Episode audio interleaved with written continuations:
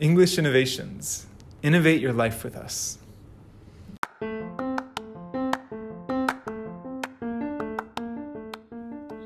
本日はゲストとしてリサさんをお迎えしています。リサさんは English Innovations 新宿校の TOEFL クラスに約10ヶ月間通われ、TOEFL IBT75 点を獲得されました。その後、アメリカ・ミズーリー州のミズーリー大学へ進学。2年学習した後、 transfer を経て、現在はバージニア州にあるウィリアムメアリー大学に通われています。本日は EI で勉強してきたことをメインにお伺いしたいと思います。リサさん、本日はよろしくお願いいたします。よろしくお願いいたします。お願いします。では、まずはじめに、リサさんが EI で過ごしたことについてお伺いできればと思いますが、そのリサさんが English Innovations で勉強を始めようと思ったきっかけは何だったんですか？えっと、私は小さい頃から、えっと、テニスをしていて、えっと、小学校の頃からですね。うん、で中学3年の時にアメリカの大学にには、えーと、テニスでスチューデントアスリートとしてスカラシップをもらえるっていう、えーと、システムがあることを知ったのでもともと私はテニスの試合の遠征などで海外に行く機会に恵まれて、当時からアメリカへの興味が強くあって、なので、えーと、アメリカの大学進学を決めました。でその時に留学にあたって TOEFL のスコアが必要だったので、えー、知人に紹介していただいて EI に通い始めました。ありがとうございます。なんかそんな前からこうテニス留学があるっていうことをご存知だったんですね。そうですね。ただその時には、えーと、まだ数えるぐらいしかその実際に、えーと、留学テニス留学している先輩っていうのはいなくて、たまたま私のテニスクラブで、えーと知り合いがそのえー、テニス選手と大学のコーチと橋渡しをしているような、うんうん、あの縁があってで、うん、その人からそういう道もあるんだよっていうことを教えていただいたのでそれがきっかけですけどそれがなければ全然知らないままだったと思います。うん今ねすごく、はい、増えてて、うん、えー、アメリカの予約したいっていう人が増えていて人気が高まっていると思いますけど。うんうん、そうだったんですね。なんかこう English Innovations って私の印象だとこう数年前からテニスで留学をされる方が何年か何名かいらっしゃるのでテニス留学が結構アメリカに行くのがそれで多いのかなとずっと思っていたんですけど今までのこう先輩の経験を聞いたりとかなさってそれでなんか行かれてるんだなっていうのを初めて知りました。そうですね。でそれもあって自分がそのとにかくいかに情報が大事かっていうのを感じたので、うん、あの今はその自分が一経験者として何か他にあの例えば後輩から何か聞かれたりしたらいくらでもあの相談にとか、うん、あの私があの協力できることがあれば何かしたいなというふうにはすごい思ってて。うん。ではちょっと English Innovations のお話に戻るんですけれどもその英語の学校がこう数あると思うんですけどそのどうしてこうリサさんの中で English Innovations を選ばれたんですか？えっと、実際私も、えっと、いくつかの他の英語学校も、えー、少し通ったんですけど、うん、 EI は他と全く違う all English のスタイルがとても気に入って、うん、なので選びました。ありがとうございます。なんか all English を抵抗こう日本人の先生で日本語で理解したいっていう方も結構いらっしゃる印象ではあるんですけどそういった部分ではどうしてこう all English がいいなとか不安とかってなかったですか？そうですね。多分そこは本当に人に合う合わないってところはあると思うんですけど、うんうん、私の場合、えっと、英語も小さい頃からあの母の勧めで、えっと、うんうん英語教室みたいなところに、うん。うん、あの幼稚園の頃から週に1回ぐらいなんですけど行ってて、それで英語に接する機会がすごく多かったので、うん、そこからあの英語が好きで、なので逆にその英語に対する抵抗っていうのは私の場合は全くなくて、で逆にそのあの日本語に他の学校だと例えば TOEFL の勉強でリーディングをするっていうと、英語の文章を、えっと、一つ一つ日本語に翻訳していく頭の中で翻訳していくっていうようなやり方があったりいろいろしてたんですけど、そうするとあんまりこうあの私の中ではつながっていかなくて、うん、逆に英語でも一から全部英語を英語として理解するっていうか、うん、自分の顔の中で英語の世界を作ってしまった方があの自分の中では楽だったのでそういう意味ではすごく私の肌に合っていたっていうところだと思う。うん、そうだったんですね。なんか TOEFL の試験私もアメリカに留学していた時に受けたことがあるんですけどこう日本語で TOEFL のえーと、英文を訳しているとどんどん時間がなくなっていくなっていう印象がすごくあったので、うん、はい、だからこう英語で勉強してそのまま英語でこう文章を理解した方がきっと解くのも早くできるんだろうなってすごく当時思った記憶が私もありました。そうですよね。なんかその実際に多分リサさん English Innovation で10ヶ月受講されていると思うんですけどその授業形式だったりとかその講師の方だったりとかこう生徒さん含めてこう雰囲気とかどうでしたか？えーと、本当にそのネイティブの先生からの all English っていうスタイルがあってて、でだからあのただその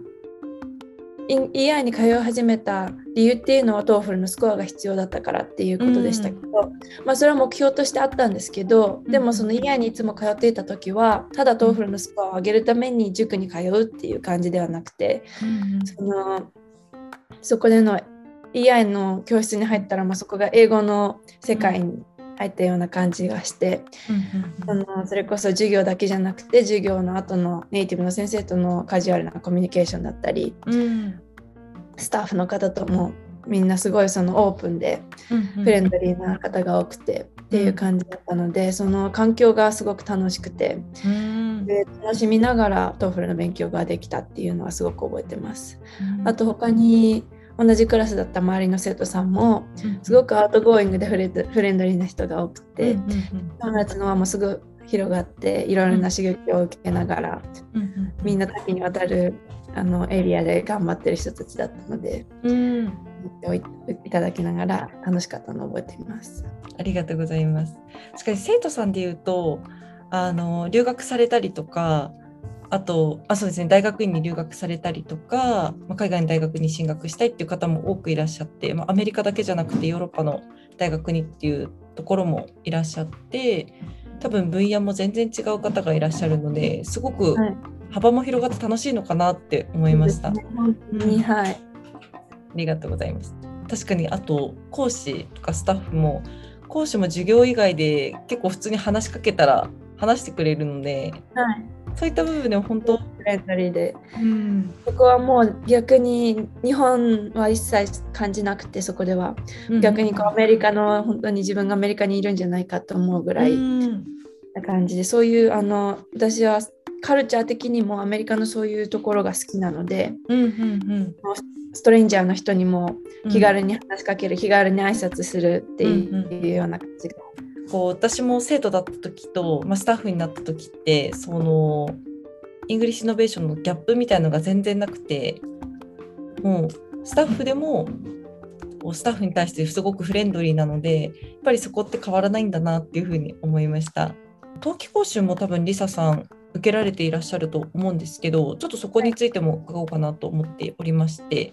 多分今まで10ヶ月間は通常授業の週に2回の授業を受けられていてで短期で冬季講習受けられていると思うんですけど冬季講習は、まあ、実際こう印象とか何か覚えてますか？大変だったなとか。そうですね。毎日塾に通うっていうのは私他にそのやったことはなかったので初めての経験だったんですけど、で冬季講習って聞くとやっぱりオーバーウェルミングな感じがしますけどでも実際 EI は本当にそうやってあのアットホームな感じで、うん、でしかも友達が周りに同じ一緒に冬季講習を受けてる友達がいて、あのあったそういう環境だったので、あの本当にあの EI での勉強は大変もちろん大変なことはあったんですけど、うん、必ずその楽しさがあったり、うん、あの苦しいばっかりじゃなかったっていうので覚えてて、うんうんうんうん、楽しみながら通ってたっていう。だったんですね。なんかやっぱり10ヶ月間通われていると例えば途中で点数が伸び悩んだりとか勉強大変だなとかも思ったりされると思った思うんですけどその乗り越え方だったりとかこう普段の勉強のモチベーションとかって当時どうされてましたか？そうですね。多分冬季講習に私が通ったのも理由っていうのも、うん、その点数がすぐにあの欲しかったっていうところも関係してたと思うんですけど、やっぱりあの TOEFL 勉強する中で、結局結果っていうのは自分のコントロールできるところじゃない部分から、そこでのフラストレーションストレスっていうのはあったと思うんですけど、やっぱり周りにそのあの目標そのその先の夢は違えどその目標として TOEFL のスコアを上げるっていう同じ目標を持ってる人たちがいて、そう一緒にあのやってたあの勉強してたっていうのはすごく大きいと思う。う目標違いますけど一緒に頑張ろうっていう仲間とかすごい大事ですよね。はい。ありがとうございます。実際に10ヶ月受けていて、まあ、点数伸び悩んだりとか大変なこともあったと思うんですけど、点数っていくつからいくつまでこう上がられたんですか？えーと、最初に、えー、EI に通い始める前に TOEFL を受けた時に42点くらいだったと思います。で最後、えーと、EI を卒業する時にもうアメリカの大学に進学する直前まで EI に通ってたんですけど、うん、その時に多分75点前後だったと思います。すごいですね。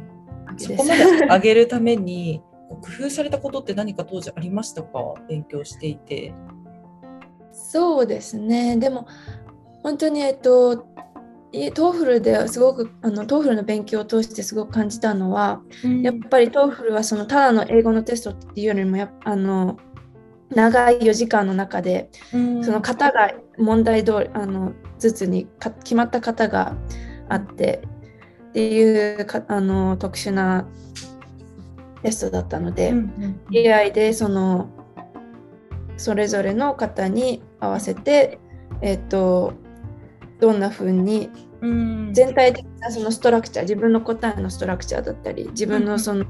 モデルっていうものを持ってると、それが応用が、えーと、効くようになって、であと自分で次の問題でどんなことを expect すればいいのかっていうのも事前に頭に入ってると,、ところがすごくあの助かってて。確かにやっぱりストラテジーを頭の中に入れていたりとかある程度の型を持ってるってすごく TOEFL の授業スコア上げる上でやっぱり大切だなって私もすごい思います。はい、ありがとうございます。そのリサさんは当時多分 EI の勉強もされていてでテニスもされていたと思うんですけどこう両立ってどういうふうにこう工夫されて当時工夫されていたのかなって思うんですけどその辺りはどうでしたか？そうですね。両立っていう面で言うともう本当に小さい頃からテニスあの英語勉強する前からテニスと学校っていうのはもうあの小学校中学校とずっと私のあのやらなきゃいけなかったところだったんですけど、まあ、時間を限られた時間の中でどう、あのプライオリティをつけてやっていくところは常にあの考えてたところですね。やっぱりいつも私もやっぱパーフェクトパーフェクトを求めたくなるんですけど、うん、全部それを注いでる時間はないので、うん、どこを切っていくかど効率よくいかに効率よく回していくか、うん、やっぱりながら勉強とかいろいろしてたと思います。あの看護師を作って歩きながら、電車に乗りながら、いろいろあのそうですね親の助けも借りながら、忙しかったのは覚えてますけど。はい、ありがとうございます。そうですよね。こういかに隙間時間とかを例えばリスニング聞いたりとか単語するっていうのが、まあ、本当にリサさんのようにいろいろ両立とかされてる方だとより必要になってくるのかなというふうに思いますね。では最後にこのポッドキャストを聞いているリスナーさんの中には EI で勉強に励んでいたリサさんのように英語の勉強を頑張っている方海外で活躍されたい方などいろいろな思いの方がいると思います。そんな方に応援メッセージをいただけますでしょうか？はいえーと、目標を目指す上で大変なことや壁に当たることもたくさんあると思うんですけど努力は絶対に無駄にならないと思うので夢に向かって自分を信じてプロセスを信じて頑張ってください。はい、ありがとうございます。本当に今現在アメリカで活躍されているリサさんのあのコメントなのですごく説得力があるなというふうに感じました。ありがとうございます。ありがとうございます。では引き続き留学編でもよろしくお願いします。お願いします。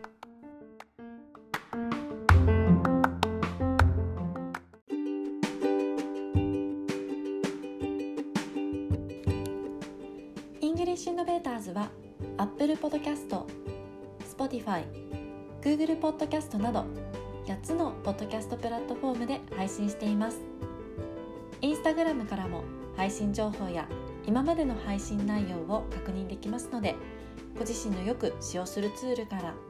English Innovators をフォローしてみてください何かご要望がある際には DM またはハッシュタグ EICAST EICAST で投稿していただければお答えできますのでお気軽に投稿してみてください。